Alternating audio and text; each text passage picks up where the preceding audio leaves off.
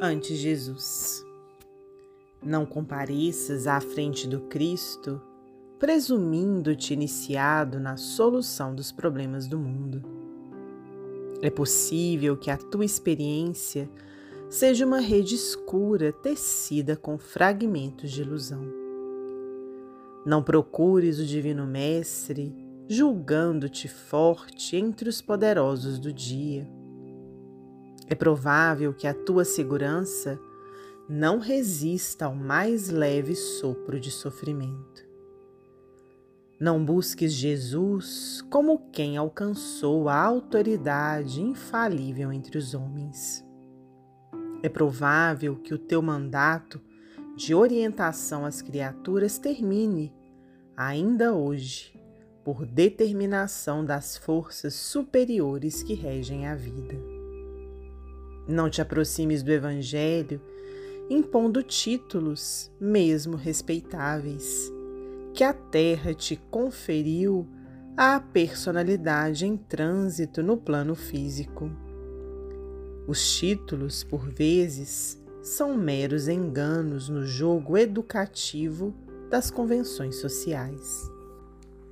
Procuremos o Mestre na posição de aprendizes. Conduzamos até ele a receptividade da criança que, em se consagrando à simplicidade, pode acolher sem aflição e sem mágoa a diretriz regeneradora. A mente infantil permanece abençoada com o selo da renovação. Desconhece o mal, não vê inimigos, ignora a culpa, não comunga com a iniquidade não vê obstáculos para desculpar as ofensas, tantas vezes quantas se fizerem necessárias. Desfruta a paz, confia com sinceridade, aprende com presteza, sorri para a existência e, sobretudo, caminha com espírito de surpresa com que devemos agradecer cada dia as bênçãos do Criador da vida universal. Não te encarceres nas conceituações exclusivamente humanas. A vida é ascensão.